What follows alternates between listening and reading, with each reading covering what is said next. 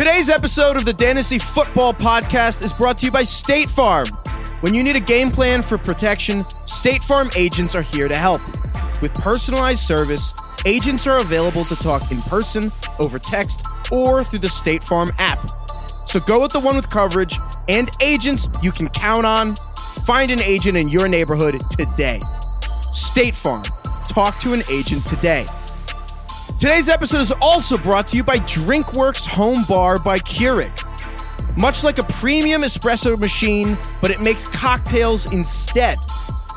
Drinkworks pods are made with premium spirits, real ingredients, and natural flavors. Love real ingredients and natural flavors. Love a good cocktail, but I'm terrible at making them. Every time I try to make one and grind an orange peel or whatever, or light something on fire, I can never do it. It never comes out right, and then I have to just sit there and drink it and pretend like I did good, but I, I, just secretly want to throw it out and try something else. But no more! Because of the Drinkworks Home Bar by Keurig, there are over two dozen different drinks to choose from, so there is literally something for everyone. It is so nice to try something new, you know? Sometimes you gotta branch out, whether it's a new drink or you try DeVante Parker for the first time, right, Craig? Exactly. Gotta try some new stuff. The drink maker creates bar quality cocktails freshly made at the push of a button. The only way to get the amazing Drinkworks home bar with exclusive savings plus free shipping.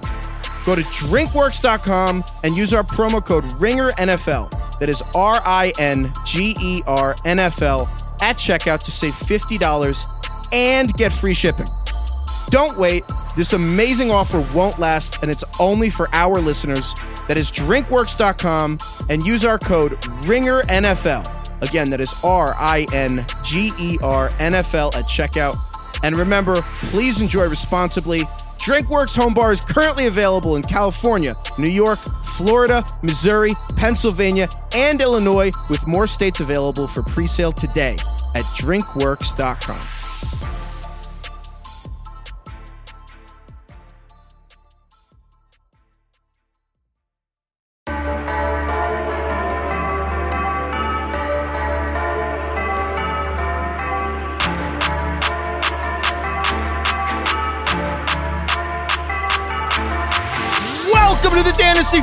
Football Podcast on the Ringer NFL Show on the Ringer Podcast Network.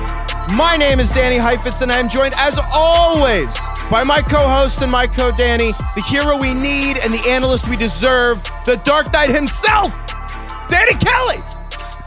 How are you doing, DK? I'm doing excellent, man. It's uh, we're on the eve of the fantasy playoffs, so I'm excited for that. How are you doing? I am doing fantastic. I'm thankful. I'm thankful for both of you. I missed you guys. This has been Ah, ditto, such a long ditto. wait. How was your Thanksgiving break? My Thanksgiving, my Thanksgiving was wonderful. Not Yeah. sure how much of a break it was, but it was fantastic. Yeah. I am full. Craig, how are you doing, Craig? I am full as well, but full of love for DeVante Parker. Yeah, it was a big week for you. Big week for me. And, you know, we can use this right now to just jump into the what's of the week. However, it's almost the opposite because it did not make me go, what? It made me go, I told all you motherfuckers. It really vindicated the DeVante Parker tattoo you've had on your forehead for the entire time I've known you. I tweeted like week two, DeVante Parker is good. And I knew it. And I said it last year and the year before that. I love him. He's good. I think you actually tweeted on Sunday that DeVante Parker is the best wide receiver in the NFL, in the best offense in the NFL. I stand by both Something of along those statements. lines. Yeah. Um, so yeah, do you want to let's just dive right into it, right? Get into it. Go for your DeVante Parker. like Devonte. Parker diving into the Take end that zone. victory lap, man. So yeah, our man had like 150 yards and two touchdowns, but more importantly, they weren't bullshit touchdowns. It wasn't flukes. If you watch the game, if you saw even just the highlights of all of his catches, like he looks great. He's balling out. He's like burning people deep and underneath. He's juking people. He's making like crazy leaping contested catches. Um, Yep. He looks like a top 10 receiver, and he's been a top 10 receiver in fantasy and in real football in the second half of the season. He's the wide receiver three over the last four weeks. He's been the wide receiver seven since week four. Um, Jeez. it's just starting to get me to think about next year with him and like I don't know where he's going to go. Like, has he cemented himself in your guys' mind, or is he still a little bit fluky? I think he's cemented himself as a like a like he has arrived, if you will, because we've been talking about him for years. We're like, oh, it's gonna be finally, finally his year, and then I think people finally gave up on this year. uh, You know, gave up on him this year, and then it finally happened. So Credit to you for really believing him. Is this the latest arrival? Like, has there been a later arrival? I believe this is his fifth year, and he's he was truly hyped. He was like the Breshad Perriman type hype, where every single season it was finally going to happen. And then year five, I feel like it's it's okay to give up. Maybe I think year three you can even probably start to give up. And he finally paid Yeah. off. I, I mean, this does not happen much. The latest No, yeah. arrival is Ryan Tannehill, and it is not a coincidence that Ryan Tannehill and DeVante Parker were freed from Adam Gase's claws and then have promptly both broken out in the year 2019. Unbelievable. Uh, also, DeVante Parker was in like a feud over playing time with Adam Gase, and Parker's agent and Adam Gase were just going at each other in the media for like an entire month last season. So hear me out. The Dolphins, if they can't get Tua, you should not draft a quarterback. Wait another year. Stick with Fitz, bottom out again, huge year for DeVante Parker, and then get the best quarterback the year after that. You're not a big Burrow fan? I'd rather have two, I think, but Yeah, yeah. DK, what made you go what this week? Speaking of quarterbacks, uh, there's four new, and I, I say that in quotations because some of them are returned quarterbacks starting right in time for the fantasy playoffs. We saw that this week. Drew Lock, Gardner Minshew, Andy Dalton, and Duck Hodges of the Steelers. And obviously, with you know new quarterbacks, fantasy football and real football are both highly uh, dependent on quarterback play, whether it's your actual quarterback spot or the guys that are around those quarterbacks can really affect your fantasy matchup. And so, each of these guys, I think, is going to have a pretty big impact on the fantasy playoffs. So, I think I, to me, just wanted to go through each guy really quickly and kind of talk about what the biggest takeaway from each guy is. For Drew Lock, he came in first start, you know, coming off the IR, immediately threw two touchdowns to Courtland Sutton in the first quarter. Um, and that to me was kind of like the biggest takeaway of the game. He only had 11 passing yards in the second half, so he definitely tapered off as the as the game went on. He- I think they kind of kept things really conservative for him offensively and all that. Um, but the fact that he was able to get Sutton going and get him involved, and he was his go-to guy, to me that says Sutton's fantasy value um, should be static, if not even better, going forward. Sut- Sutton's just becoming a star, and he had uh, 74 yards, two touchdowns, 23.4 PPR points. He's he his first touchdown was just an absolutely ridiculous one-handed catch, and again, he's he's Sutton has kind of thrived under all three of the team's quarterbacks. You know, Joe Flacco, Brandon Allen, Drew Lock, and, and so he's kind of quarterback proof and matchup Flourished proof. under subpar circumstances. And give yourself a pat on Yeah. the back, DK, because you said that he would thrive whether it was uh, Drew Lock or Brandon Allen this week. So there you go. Oh, go. yeah, I, did go- not, I did not believe you when you said that. the Galaxy Brain, uh, like the Galaxy Brain logic actually paid off this week. If you listen to the Friday show, we talked about how nothing looked good for Sutton this week, except for the fact that Sutton is awesome, and it absolutely paid off. So. To me, Drew Lock, you know, it's it's it looks like he's going to end up being the starter for the rest of the season. They've got Houston, KC, and Detroit on tap. Um, and to me, the biggest takeaway is, you know, you don't necessarily have to start Drew Lock in the playoffs, but I think you can feel good about Courtland Sutton going forward. I was very impressed by Drew Lock. I don't think I thought about him once between Halloween and the week of Thanksgiving. And then they were like, Yeah. oh, we're going to activate Drew Lock of injured reserve. And he looked fine, Yeah, which was actually kind of impressive after missing all the time that he did for a rookie. He looked better than I thought he would look. I'll be honest. And you know, obviously, like I said, his second half was not good, but um, you know, he was throwing the ball at zip. He was being aggressive and all that. And I liked what I saw, at least from you know start number one, and, and it gave me some confidence going forward for him. Uh, going back, going back to the Jaguars, Gardner Minshew mania is back. Foles was benched at halftime after an atrocious first half. He had three turnovers um, seven of 14 for 93 yards. They decided to go with, uh, to go back to Minshew. He, he is, and this was announced this morning. We were recording on Monday afternoon that Minshew is the starter again in Jacksonville, kind of with the plan to be for him to finish the season. So unless he completely craters too, it's the Minshew show for the rest of the season in theory. Um, and I just thought he energized the offense. Like when he came in, they were immediately just crisper and better. He was, he's got that, you know, pocket mobility that kind of allows them to work with some of the issues they have on the offensive line. You know that game, Dance Dance Revolution?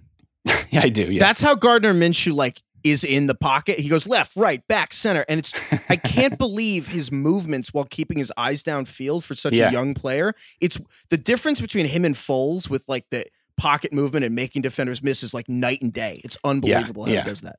Oh, absolutely. And and I want to be clear before I say this, I'm not comparing him to Drew Brees, but the way he stands and sort of subtly moves around in the pocket almost reminds me a little bit of Brees. There's a huge, huge differences elsewhere, but to me, that was just one thing that kind of stood out. The way he kind of slides around, keeps his balance, you know, all that.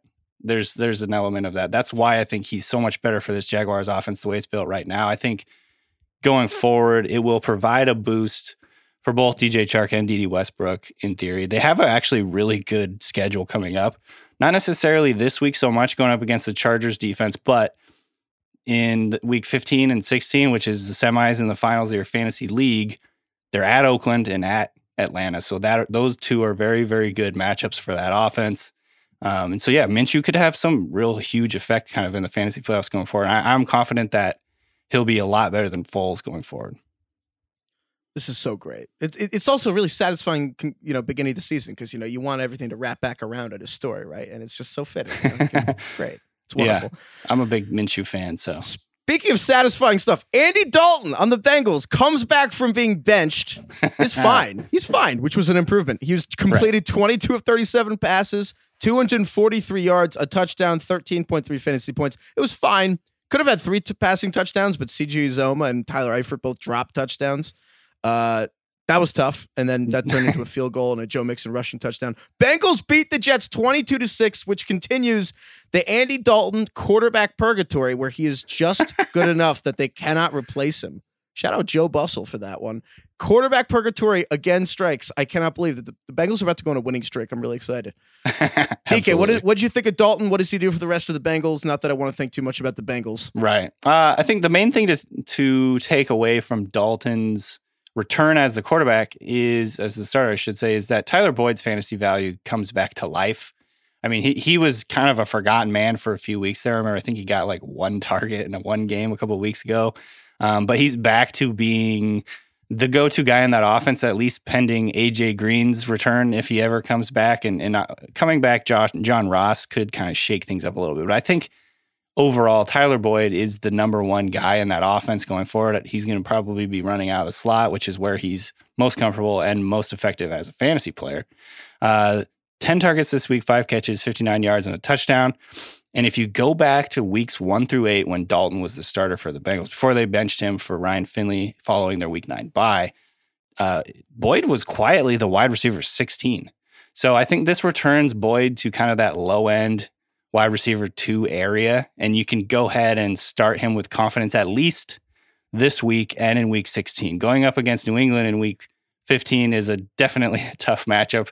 I'm not going to expect the Bengals to generate a whole lot of offense in that game, so you might want to avoid him in that one. But against Cleveland and Miami, um, I think that makes Boyd much more, for me, more confident starting him going forward. And then last up, can we get a sound effect for Duck Hodges? Can we get like a quack quack? Mm, we'll see.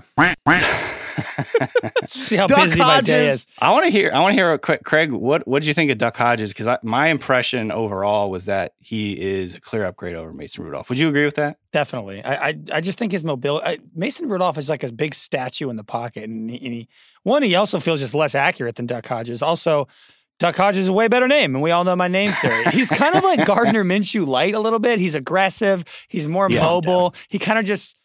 Well, I mean, it's not like Gardner Minshew's that good, but he kind of just instills life. He kind of invigorates the offense just a little Totally. bit more. also put totally. kills way more animals and puts it on Instagram. That's neither here nor there. You see James Washington and his hunting trip that they bonded over this week? They're best friends. They went on a hunting trip Yeah, he together. took, his, they really took James. Washington, Mason Rudolph's college buddy, just took his friend. It's like that's really tough.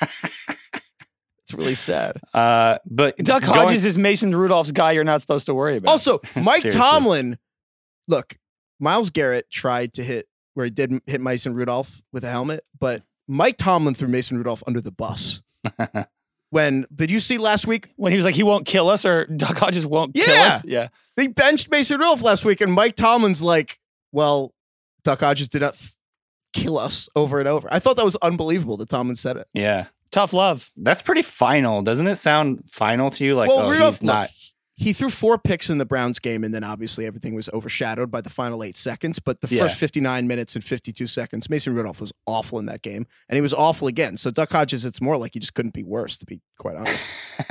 I don't think I don't know if uh, like Duck Hodges is destined to be a future starter in the NFL, but I think he's more decisive and aggressive with the football. Like Rudolph was just a dump off machine, and it kind of really neutered the the uh, Steelers' passing offense for the most part.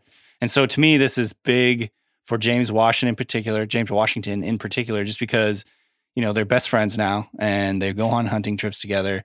And Washington is a good deep threat, and, and Hodges has shown the willingness to kind of go to him. And so he's been Washington has been heating up of late. Getting Juju back will be interesting because Smith Schuster is due back, you know, sometime soon, and that could shake things up. But to me, Washington is the clear kind of like go to guy in this offense, you know, until Juju comes back. And I think Hodges has a good chemistry with him, and that's going to be big. Next up, the Steelers have Arizona, which is a great matchup. Uh, Buffalo, which is not a great matchup for them, it's a good defense. And then in week 16, the fantasy finals, uh, New York Jets, which looks like a pretty good matchup. So, you know, Steelers could be pretty, you know, big impact down the stretch. Love it. Also, Jamal Adams, safety for the Jets, sprained ankle this week is out. And we'll see if Jets players start missing more of those games down the stretch. Maybe the, uh, Adam Gase mood in the locker room's not so great for that. I mean, it's neither here nor there, but they have to fire Gase, right? I would. It, they're not going to, but man, I don't know. Anyways, this is off topic. Let's move on. Let's go to All next right, next man, man up. up. Next topic up. next man up. Let's go through some news from the weekend. Greg Olsen, tight end for the Panthers. Greg Olsen uh, suffered concussion in the second half. Panthers 29 to 21 loss to Washington. Uh, veteran tight end is in the concussion protocol, and if he can't play next week against the Falcons, his backup's Ian Thomas. Ian Thomas has been pretty solid, uh, filling in for Olsen the last couple of years. He had 24 yards on four catches in relief of Olsen last week. DK, would you add Ian Thomas if you're tight end need? Yeah, I would if, you know, especially if you have Olsen, just to kind of figure out what's going on. Olsen could come back next week. We don't really know. Um, but last year, Thomas came on strong late in the season. He got 25 passes for 246 yards and two touchdowns in week 12 through 16. And you know, if he's if he comes in in relief of Olsen, he could be a big part of that offense. He could be you know a pretty big focal point of that offense. Obviously, he hasn't done anything with Olsen in the lineup, which has been kind of a surprise this season. I think a lot of people were kind of hoping he would be a bigger part of the offense. Um, but if Olsen misses time, I think Thomas is definitely startable. So he's kind of a speculative add to see how Olsen progresses this week, goes through the concussion protocol. And so um, yeah, check him out on the waiver wire if you have an extra spot on your on your roster. Yeah, and it's not just Olsen that's a surprise. It's the Panthers' offense that you can't keep track of. They lose to Washington. They only dropped 21 on them a week after they almost beat the New Orleans Saints, and then that's a week after they scored three points against the Falcons. And that was a week after they came half of an inch of Christian McCaffrey almost tying the game against the Packers. So you got, yeah. I mean, they dropped 30 on the Titans, almost beat the Packers, crushed by the Falcons, almost beat the Saints, lose to Washington, which was their only real win of the season because Washington beat the Dolphins on a play where the Dolphins didn't convert a two point conversion. So it's just the Panthers as a whole under this Kyle Allen has just become yeah. kind of this roller coaster. So that's really the ride. But on the weeks that it's fine, you know, the Panthers are playing the Falcons again this week, so we'll see. But it, the whole Panthers experience has just been bumpy. Um, next yeah. up, running back Kalen Ballage for the Dolphins. Ballage was carted off the field in the first half with a leg injury, did not return. Uh, was replaced by Patrick Laird, who was taken on a, a cult-like status in certain corners of the fantasy football underworld Laird, this year. Laird season, yeah, he looked good. I don't know if he's ha- it was fine. Uh, it's kind of a meme. Patrick Laird carried the ball 10 times for five yards. Rousing. Truly Ballage numbers there on the uh, ground. Yeah. I, like I like his hands. Kid had good hands, ran good routes. Unlike Kalen Ballage, he has it. Um, Laird had, yeah, so 10 carries, five yards. He scored a touchdown, though. Also caught four passes for 43 yards. Dolphins beat the Eagles 37 to 31. Good lord. My God. Pray My for God. Philadelphia. Yeah. Everything's gloomy in Philly. Um, Myles Gaskin is also running back that could carve out more early down work. But DK, what do you really want Patrick Laird in your team? What do you would you No, I mean, him? ideally you're not starting Patrick Laird in your fantasy playoffs. However, if you have an injury situation or if you really need to plug someone into your flex spot in a PPR league, Laird could be worth a look. I mean, he's got double digit points in two out of the last three weeks. He's probably going to be the Dolphins' number one going forward if if Ballage is out. And you know, he's been reliable, I guess is the word you could say, uh, in the passing game. He's been a guy that they can use in dump off situations and and in PPR leagues. I mean, he's going to be able to rack up four or five, you know, catches in a game. That, that's a good kind of floor for him. So I'm not excited about Laird, but he's going to get the volume. He's going to be the passing game guy in that offense. And so if you're desperate at the flex spot, that's that's a guy you can definitely pick up this week. All right, running back Darrell Williams on the Kansas City Chiefs. Darrell Williams suffered a non-contact injury. The team called it a hamstring injury. Did not return to the game. Damien Williams was already out with a rib injury, so it was just Darrell, LeSean McCoy, and Darwin Thompson. Then Darrell went out, and LeSean McCoy had five carries for 10 yards and a touchdown. Darwin Thompson had 11 carries for 44 yards and a touchdown. Picked up the slack in the Kansas City backfield on the back end of the game, mostly in the fourth quarter. DK, Yeah, yeah. would you add Darwin Thompson or Darrell? What do you want to do with the Chiefs backfield that's been confounding the whole year?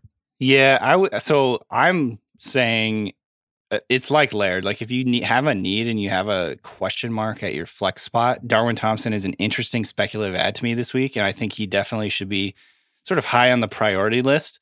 But at the same time, don't expect a lot. You know, because we still don't know exactly what's going on with the injury situation. Is Damien Williams going to be coming back?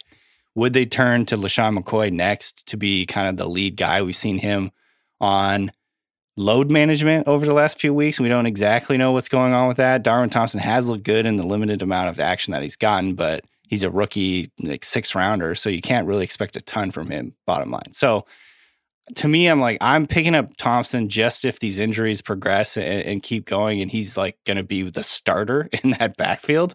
And I think we'll learn more about kind of his role later in this week. Um, but you got to claim him now if your waivers are, you know, Tuesday night or whatever. You got to get in there and kind of just hold on to him and see what happens because, uh, you know, right now there's just not enough information with what's going on with Damien Williams and LeSean McCoy. I'm dubious about Darwin's prospects as like getting most of the Kansas City snaps. First, him having a nice Yeah, game last week, yeah. it's a good story. Like it's nice. It's he learned on Sunday morning that his high school football coach passed away after complications from ALS, and then he goes out had his best game of his pro career so far. He had his first touchdown, so that's nice. And like I think he's like an easy guy to kind of root for. It seems, but he entered the game with eight touches on 21 offensive snaps.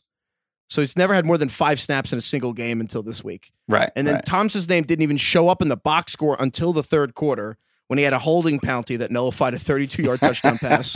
And then entering the season, Andy Reid kind of alluded to the reason he, Darwin Thompson was not getting playing time was the little things that, like pass blocking, which I don't know if you noticed, Patrick Mahomes had an ankle injury all year. They kind of need someone who can pass block effectively. So Yeah. not good as getting a holding penalty when that was the concern. He didn't get a carry until the fourth quarter, and all 11 of his touches came on one drive. They all came on the Kansas City's final drive. And then the touchdown came when the Raiders had 10 men on the field for the touchdown. The Chiefs.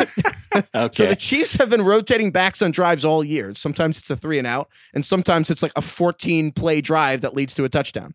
I think that this might have just been they were dominating the Raiders. They were up like 31 nothing or something. The Raiders, I think both teams were kind of like trying to get off the field. The Chiefs ran it down the throat, but I don't think that indicates future playing time as much as the Raiders got crushed.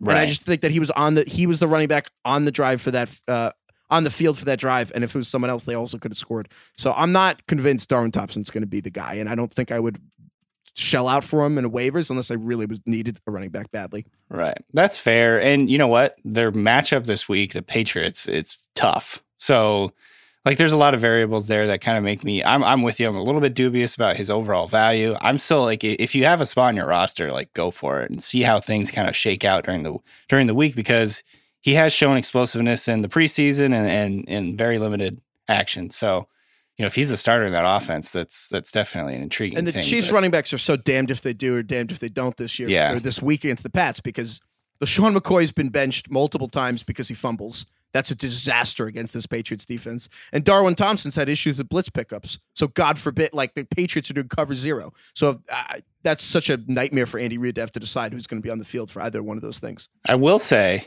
it would be fun to see Darwin Thompson matched up against some of the Patriots' big linebackers because I think he could exploit them in the passing game. But um, yeah, it, I doubt that he's going to have a huge, huge role in this game. Hold on one second. I hear the dogs barking. Yeah, my dog is barking. Sorry about that. That's all right. What's his name? uh, it's a she. It's Lola. She's probably barking at the mailman because that's what she does. Oh, your dog actually barks at the mailman. I thought that was just like a like a. Yeah, It's like, she. a, it's like a she- sitcom. Yeah. That she gets her hackles up. She gets all mad. She's very, very nice. She's the sweetest dog you'd imagine, but she's got kind of a big, bassy, scary bark. Just don't bring mail to DK's house. yeah, yeah. So anyway, sorry about that. We can we can move on. Beautiful. Well, before we move on, let's take a quick break to talk about FanDuel. The Ringer NFL show is brought to you by FanDuel Sportsbook, now available in New Jersey, Pennsylvania, West Virginia, and Indiana. FanDuel Sportsbook wants to know what you'd bet if you knew you could not lose. You want to bet Saints versus 49ers this week? Chiefs Patriots? How much of Craig's week was spent looking at DeVante Parker's numbers? Over under 18 and a half hours. But here's the thing this is not a thought experiment, this is for real. That is right. Right now, FanDuel is giving new users their first bet risk free. That means you can place any bet, and FanDuel will refund you up to 500 bucks in site credit if you do not win. When was the last time your bookie gave you a do over? Didn't think so. To claim your risk free bet, just download the FanDuel Sportsbook app from the iOS App Store or visit fanduel.com slash Android. And be sure to use the promo code RINGERNFL so they know we sent you. That's promo code RINGERNFL to get your first bet risk free on FanDuel Sportsbook. And now the legal stuff. You must be 21 plus and physically present in New Jersey, Pennsylvania, Indiana, or West Virginia. Applies to first wager only. First wager must be placed within seven days of sign-up. Max refund $500. Refund issued as a non-withdrawable site credit and expires 14 days after receipt. Terms apply. Gambling problem? Call 1-800-GAMBLER or in West Virginia, visit www.1800gambler.net. Or in Indiana, call 1 800 9 with it. All right, let's get into some deceiving yards. Who's fool's gold and who is for real? Who had a big game and who are you and are you buying it or not? Uh, Derrius Guice of the Redskins kind of broke out 10, 10 rushes, 129 yards, two touchdowns, added a couple of catches for eight yards, scored 27.7 PPR points. He absolutely beasted through, I don't remember who, a guy, he stiff armed him to the ground and kind of just like stood over him, looking at him for a half a second before moving on. It was great. Guice looked like the guy that we saw at LSU, just kind of breaking tackles and, and wrecking havoc all over the defense. It was really fun to watch. Um, however, he did everything on 10 carries, which is probably not, you know, translatable going forward. He's going to need more volume to kind of get into that 20 plus point PPR range, I would think. Peterson actually out carried him 13 to 10, out snapped him 23 to 20. So Adrian Peterson is still kind of ahead of him, I guess, in that offense. Um, even though Guice has looked awesome, and I think he's starting to work his way a little bit more into the offense gradually. But um, I think overall, I don't want to expect. I don't think we should expect what we saw this last week every week for Guice. You what twelve point nine yards per carry? You don't think you're going to see that again? Thank you. That yes, that putting it that way, I think that's fair to say.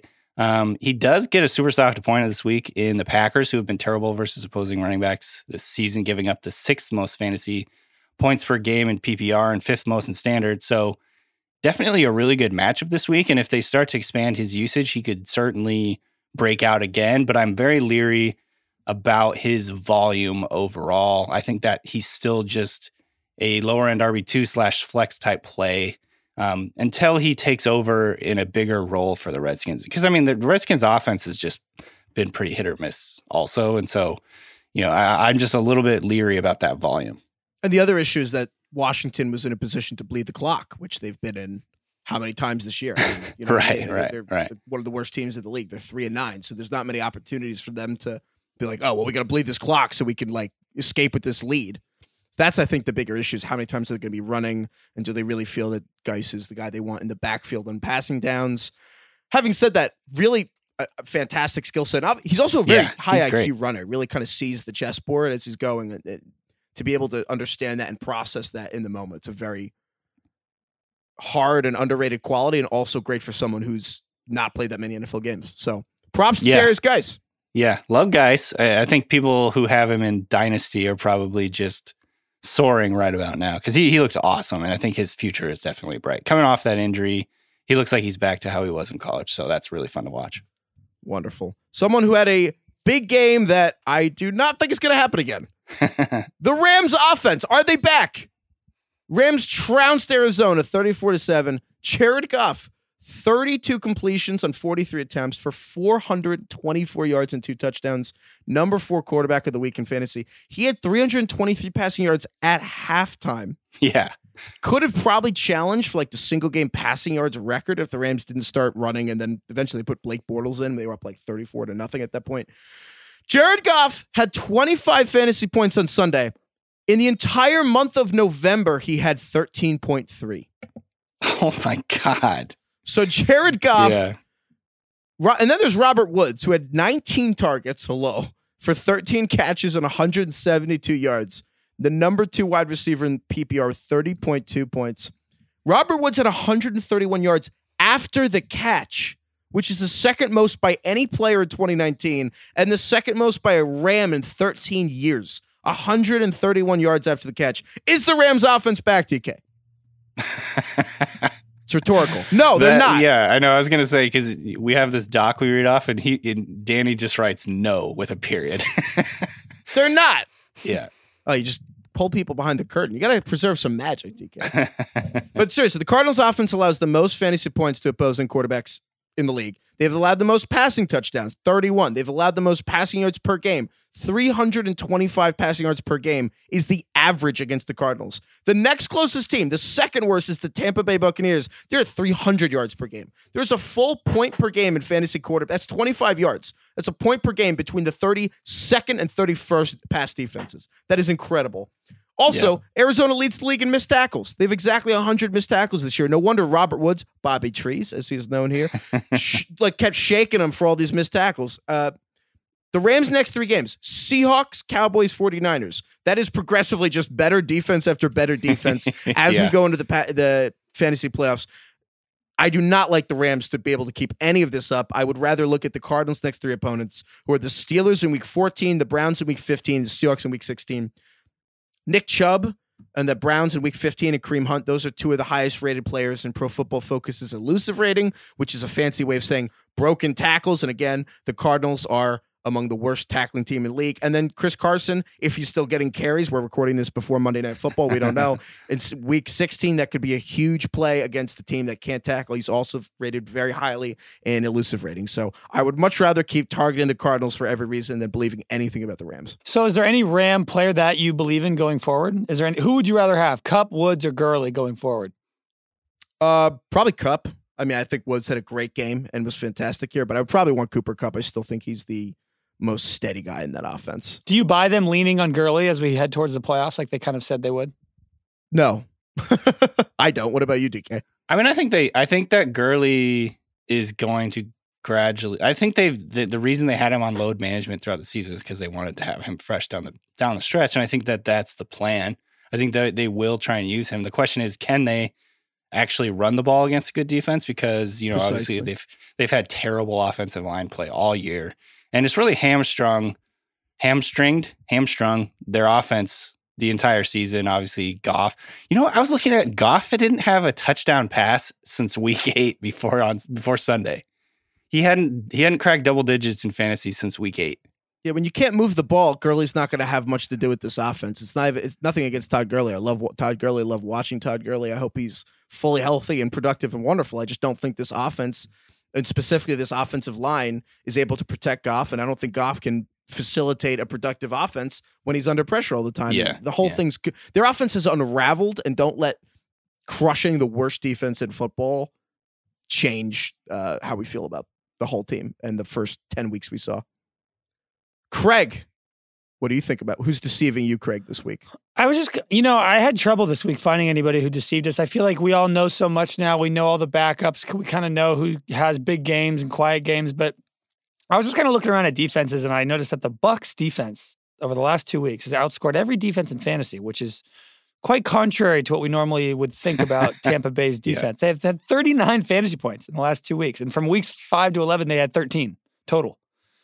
Um, they played That's at pretty crazy. I know they played Atlanta and Jacksonville in the last two weeks, so that does contribute to it a little bit. But I kind of just wanted to throw this to you guys. The next two weeks, they have the Colts and the Lions, and the Lions will, I think, most likely be quarterbacked by David Blough. Is that his, is it Blough? I think. Who I got to be honest, kind of like David Blough on Thanksgiving. I don't know what it was. I don't know if it was the turkey, the tryptophan. I was a mess, but I kind of like David Blough. Um, I basically wanted to come to you guys with the question of is the Bucks defense half decent? They've given up the second most passing yards, but also the second fewest rushing yards. They got 11 sacks in the last two games. They force a lot of fumbles. They score a lot of touchdowns. Can you rely on them if you're one of those guys who streams defenses every week? Oh man, that's tough. Well, so I'll just say this: their defensive front is pretty solid. They got Suh, obviously. Vita Vea has been playing really well, and they have a, a really good linebacking crew. Devin White, the rookie uh, linebacker, is playing out of his mind of late. They also have Lavonte David, who is a perennial All Pro.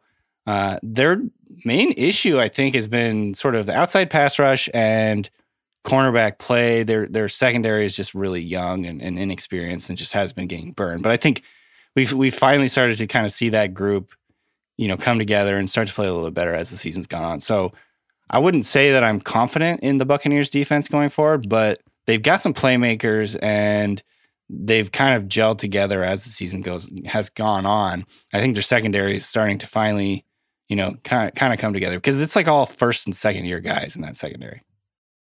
Heifetz, what do you think? Yeah.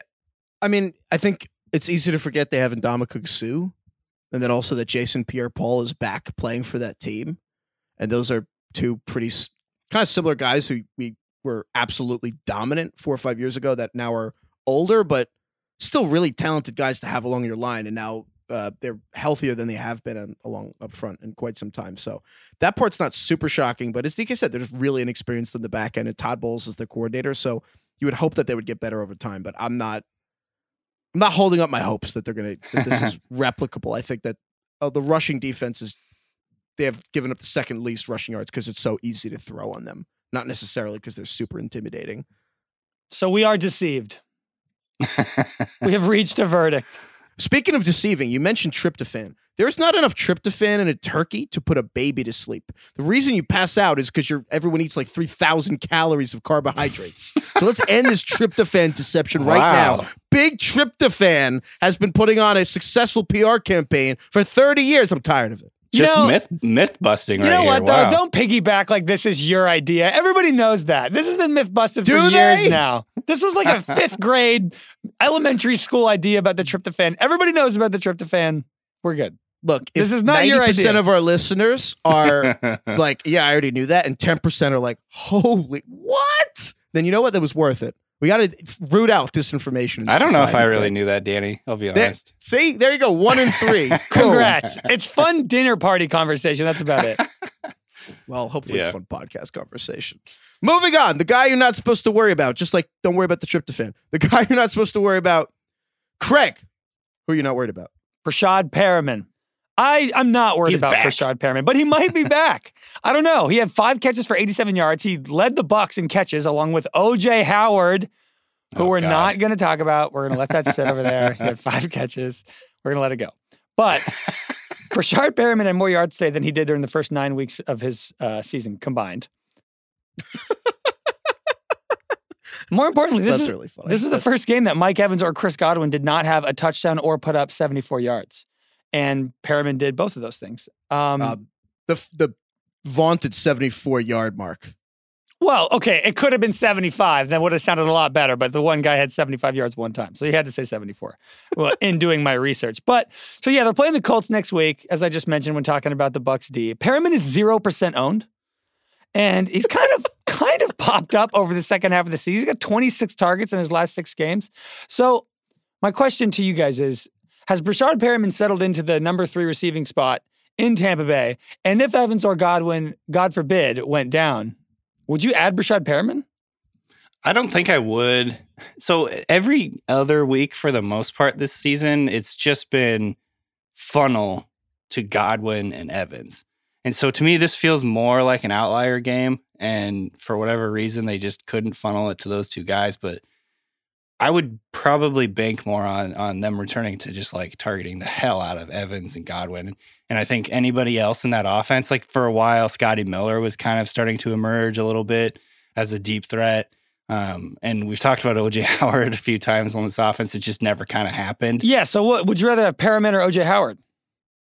OJ Probably OJ Howard. Nice. For It's those who don't, thinner- for those who are not blessed to know Rashad Perriman, the Ravens drafted him in the first round of 2015, and he played. He had four starts in his first three seasons in Baltimore. He had a, a- a litany of injuries, but also the rare times when he was healthy made zero impact. One of the least productive first round receivers of this decade. Went to Cleveland last year, washed out there again just two games. So his first four NFL seasons, he played six games.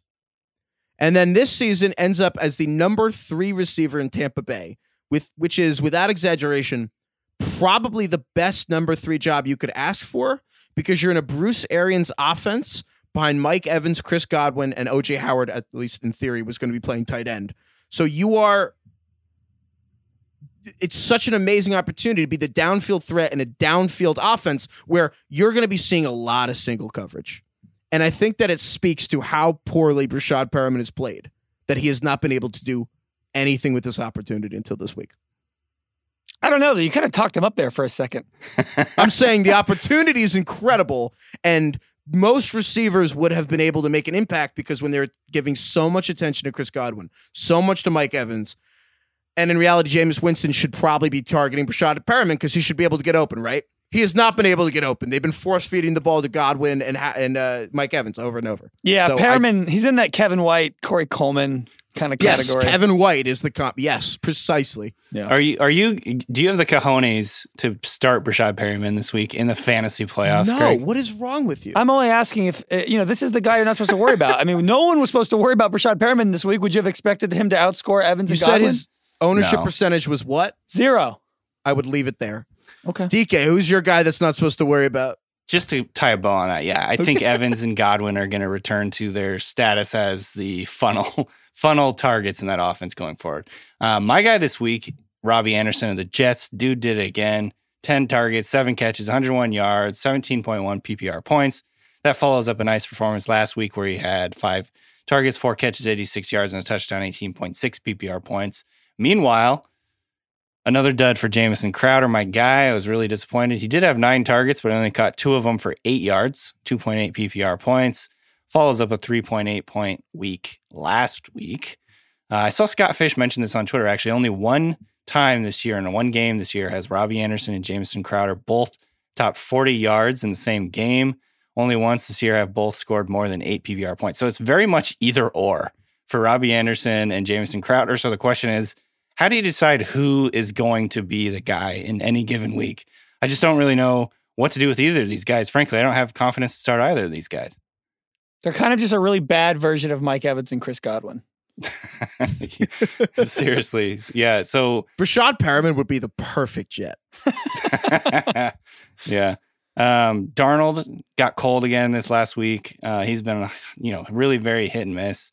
However, the team does get Miami next week, so it's a very good matchup in theory for the New York passing game. However, I just, I don't know. I personally, I'm staying away from both of these When guys. you lose, Uh, when the Jets are the one that loses to the winless Dolphins and then you lose to the winless Bengals, you get there are no more like looks good on paper anymore. That's it. They lost the two best possible games on paper. right, so right. that was nice while it lasted. Jets are dead to me. Fair. All right. My Fair. guy you're not supposed to worry about. Raheem Mostert, running back for the San Francisco 49ers. It's Mostert. Mostert? Yeah. I knew that. And or Muster. Just What do you the- mean the- and or? I'll, I can't remember. Someone. So I have uh, I have some sources within the uh, 49ers uh, journalistic world. Ooh. And yeah, and so I, I got a couple of people telling me that you were pronouncing it incorrectly, Danny. So just FYI. Glad you let me know on the podcast and not behind the scenes. Thanks. Dude. Oh yes. Well, you know, it's a learning experience. Peel back the old uh, curtain we here. All We're right, all curtains, human. curtains all the way back. Raheem Mostert, running back for the San Francisco 49ers. 19 carries, 146 yards and a touchdown, and a long run of 40 yards. Meanwhile, Tevin Coleman, five carries, six yards, longest run, two yards. Amazing. Uh, Mostert was Mostert was playing amazing. Damn it. Matt Breida was out in this game with an ankle injury and figured that Mostert might be able to sl- slip in behind Tevin Coleman. Mostert might be just be the starter, and the 49ers have the second most rushing attempts in the whole league after Baltimore. So Yeah. this is a massive opportunity. Mostert leads all running backs with 5.9 yards per carry. That is amazing. He leads, he's second only to Lamar Jackson in the category. He is one of six running backs with a pro football focus elusive rating above 80. And that's a fancy way of saying they basically calculate how many missed tackles you have on run on uh, on runs and uh, receptions, and they divide them by how many people you make miss and the yardage from that. The people who have a elusive rating above 80 are Josh Jacobs, Chris Carson, Alvin Kamara, Mostert, and Nick Chubb. It's quite the group. That is for a minimum of 90 carries this season. There are 38 running backs that have a minimum of 90 carries. Tevin Coleman ranks 35th of the 38 players. He's Yeah. only ahead of Devonta Freeman, Sony Michel, and Frank Gore. So again, Tevin Coleman's elusiveness around Devonta Freeman, Sony Michel, and Frank Gore. Mostert's elusiveness is along with Alvin Kamara and Nick Chubb. So the 49ers have three running backs with more than 450 yards this season with Breida, Mostert, and Coleman. But Tevin Coleman uh, and Breida are mostly picking up the yards that are blocked for them by San Francisco's line because Breida's not actually that far ahead of Coleman in elusiveness rating. He's also outside the top 30. But meanwhile, Mostert's adding all these yards and making people miss on top of the blocking he gets. So I think he might have earned the lead back duties for San Francisco. Yeah, like he might be the best running back on that team. That's amazing. So He's fast. He's very, very fast. I would do anything you can to get Raheem Mostert. He's owned in not enough leagues. I'm kicking in- myself because there was a, a couple of weeks ago, I remember seeing him on the waiver wires in a couple different leagues. I was like, oh, he's behind two guys, you know, like I wasn't super, you know, convinced or whatever at the time. I'm like, man, I'm just kicking myself because, yeah, like you're saying, he might actually kind of finish out the season as their number one guy. I think they're going to try and ride the hot hand. And right now, he's the guy that has the hot hand. So, damn. Yeah, he's only owned in 14% of leagues. So what is that? One out of six. So go get Raheem Mostert. He's the number one guy I would add this week. I would add him way ahead of Darwin Thompson, Kalen Ballage, God knows, Patrick Laird, uh, Darrel Williams, any of those guys that you would add this week. I personally have, would have Raheem Mostert number one by a ton. What about you, DK? Oh yeah, I think so. I agree. I, I I'm still picking up Darwin if Mostert Mostert isn't there, just because you know there's that that elite upside in theory. But yeah, I'm way more optimistic about what Mostert can do. Beautiful. All right, let's get into sleeper stream of the week. We're each going to pick one fantasy flex each week. So that's a running back, receiver, tight end, owned in less than 40% of leagues. The person with the most points that weekend gets the win. Person with the most wins is going to make the loser grow a Gardner Minshew mustache beard, which now back in flavor, back in season with the Gardner Minshew mania beard, whatever he's got there. I'm excited. Last week, actually, it's not settled yet because I picked someone on Monday Night Football. DK is Randall Cobb for uh, the Dallas Cowboys. He had 8.8 points on Thanksgiving. Rashad Penny, I have Rashad Penny. He is still TBD tonight versus Minnesota. We will see. I assume that I have won and already. so people listening to this, you can bask in my victory because obviously Yeah, he had a great yeah. game. And then Craig had Mecole Hardman, which Craig, you want to read how Mecole Hardman did? Even the greats fall sometimes. One carry for nine yards. That's I'm just I'm just did. so excited that we finally uh you know knocked Craig down a peg because he was starting to get a little bit cocky there for a while. Scoreboard. So Craig has four, and I'm just going to assume that I won this week. So I'm just going to update this now. So I'm tied with DK because Rashad Penny. So I'm excited for we'll-. So there we'll you go. So I get the revisit. win. We'll revisit if if it does need to be changed. But yeah, I'm, I'm assuming Penny's gonna out outproduce 8.8 fantasy points for Randall Cobb. Yeah, obviously. Why- Let's not even tune in. Let's just give me the win now. DK, who are you going with this week? Who's your flex owned in under 40% of leagues that you're rolling with this in week 14? I'm going with Anthony Miller, the Bears, owning 14% of Yahoo leagues, going up against the Cowboys this week. He's gotten 33 targets in the last three games. He's been a much bigger part of that passing offense over the last few weeks. Um, coming off a game, 13 targets, nine catches, 140 yards, 23 PPR points. He led the Bears actually in receptions, targets, and receiving yardage in that game. So he's trending up in the right direction. He's a guy that I've always really liked going back to when he was taken in the draft. He's been very up and down this season. The Bears offense has been very, very up and down, but I think he's been a much bigger part of that passing game. And, and Trubisky, bless his heart, has been really looking to Miller a lot.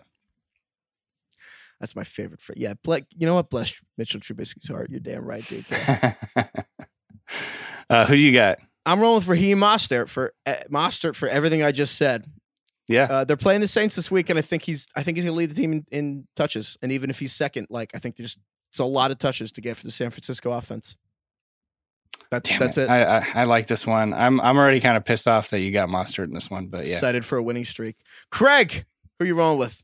I'm going to go with AJ Brown, uh, the Titans. Since Tannehill's replaced Mariota, AJ Brown is averaging a respectable five targets and 54 yards. Nothing crazy, but he kind of has that that dual ability to kind of.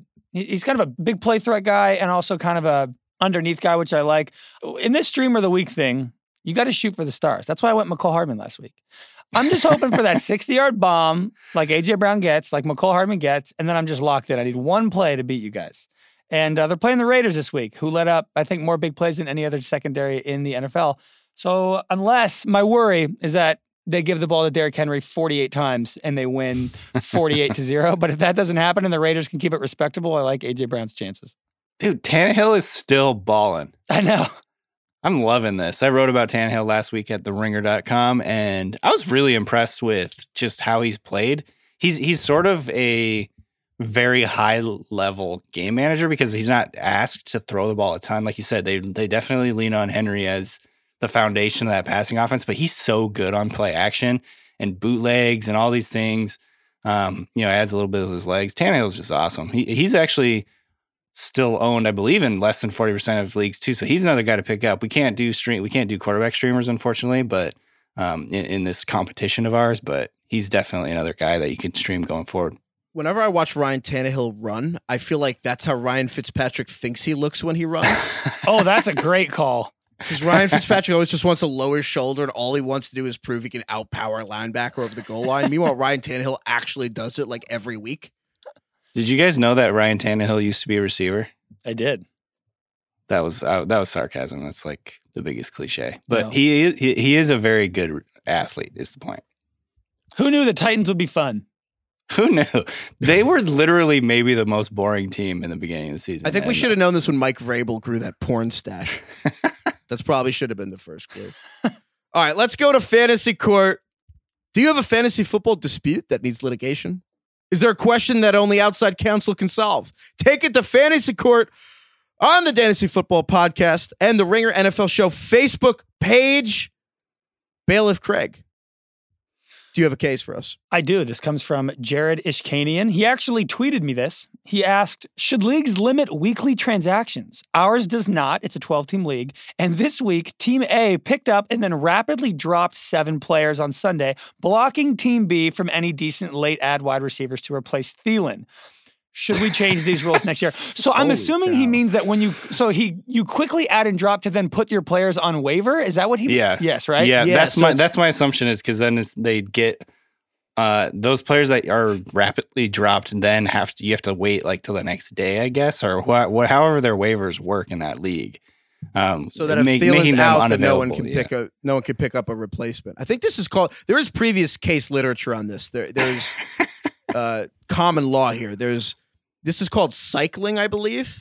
It is, if not forbidden, intensely frowned upon in fantasy baseball, where it comes up often for people who need a spot start on Sundays, and then it's people just pick up and drop the the pitchers on Sundays. Like, so like, look, this is there's the the be- most generous possible reading here is like legal but fucked up.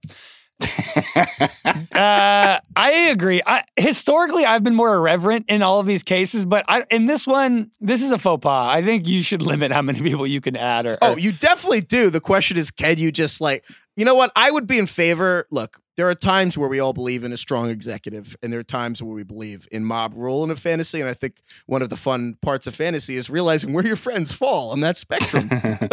but in this case, I would be okay with the commissioner overruling this and being like, making all those reverting those guys back to free agents that can be added because this is kind of yeah. BS. This is just abusing the system as a loophole purely to take advantage of a rule. It's not about a mistake or it's not you know bad faith. That's it's the not. key. Yeah, it's not unethical, but it's immoral for sure.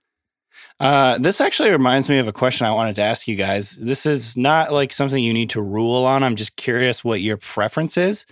Do you guys like leagues where after the first waiver run is over, so like say you have a waiver run on Tuesday, Do you guys like leagues that are first come, first serve from that point on during the rest of the week? In other words, if you after that first waiver run, you can pick up and drop guys willy nilly. You don't have anyone else go back on waivers. Um, and from that point on, everybody is basically just free game, like fair fair play, fair game at that point. Or do you guys prefer to have rolling waivers either several times a week or you know, like for instance, the next day, like this, I, I think we're assuming the the reason this person was doing this is because it puts them back, puts these guys back on waivers, Mm-hmm. and and gives them sort of like a delay. Mhm. Um, do you guys like being in leagues where if you drop a guy, like some other team can come in t- like ten seconds later and pick him up if they're online, um, or do you like do you think it's more fair to have your league, you know, have either waivers every night or or like every few days? What do you think, Craig? My league does the traditional like there's one waiver and then after that it's just fair game. And the more you think about it, the does it, it doesn't really make sense. I kind of think there should be two waivers. There should be one Wednesday and one Saturday, and that should be it. We have so this is actually a real life discussion that um, we were having in one of my leagues, and I don't know exactly where I land. I like I like first come first serve personally, just because I'm online all day long and on Twitter all day long, so therefore it gives me an advantage. But it's definitely not fair to people who aren't at computers all week. For that reason, that's why it's terrible. And the, Yeah, free agency yeah. should not be a thing in fantasy football because Adam Schefter sends one tweet. Again, when Bill Simmons came on this podcast, he explained how they used to mail stuff. That's when waivers was invented, when you had to mail your standings and you had to wait till Thursday to find out if you won and then send back your lineup in the goddamn mail.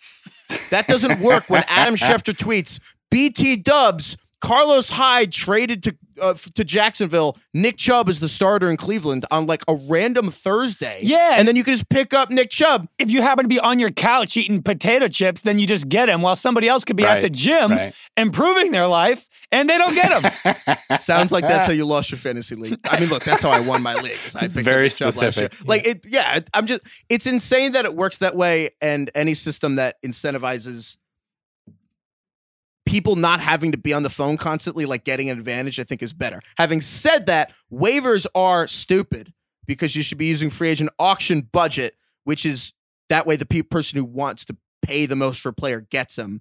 And then you can have zero dollar bids. So even if you spend all your money, you can still make adds throughout. You could do that every day at like 11 a.m. Sometimes it's annoying because someone logs onto their computer inevitably at like noon and tries to set their lineup and they can't add someone. But it, nothing's perfect. But I think it's it, it's insane to just use a system that was designed before smartphones after smartphones. Yeah, the inherent problem with fantasy football is that it favors the people who just stare at their screens all day. Like that shouldn't really matter. It, it should just be knowledge and studying, but it it it shouldn't just be like, oh, the guy who happens to be on his couch on Netflix has the best team. we can agree with as a as a podcast that at least have waivers several times a week and that this is that this particular court case uh we frown upon that Veto that this. strategy Yeah, Team A. Team A is wholly in the wrong. This court recommends a reversal, but if you want to Yeah. appeal, well, there's no higher court. This is the Supreme Fantasy Court. So sorry, Team A, undo that. Team B, you win. All right. Thank you to Jared Ishkadian for that question. Please submit your questions on the Ring NFL Show Facebook page or at us on Twitter. Craig, what's your your handle again? It's just my name at did you Craig change it to craig did you change it to craig danny No, Yeah. I haven't checked if that's available Danny. at Craig Danny. Horlbeck. All right, mom at Danny underscore Heifetz. You're what at Danny B Kelly? Yeah. Yes, Add us with yes. your fantasy court questions and cases. We're here to serve justice. Thank you, DK. Thank you, Craig. Thank you, most of all, to DeVante Parker. But also thank you to everyone for listening. Hope you all had a wonderful Thanksgiving, and we'll see you guys later this week.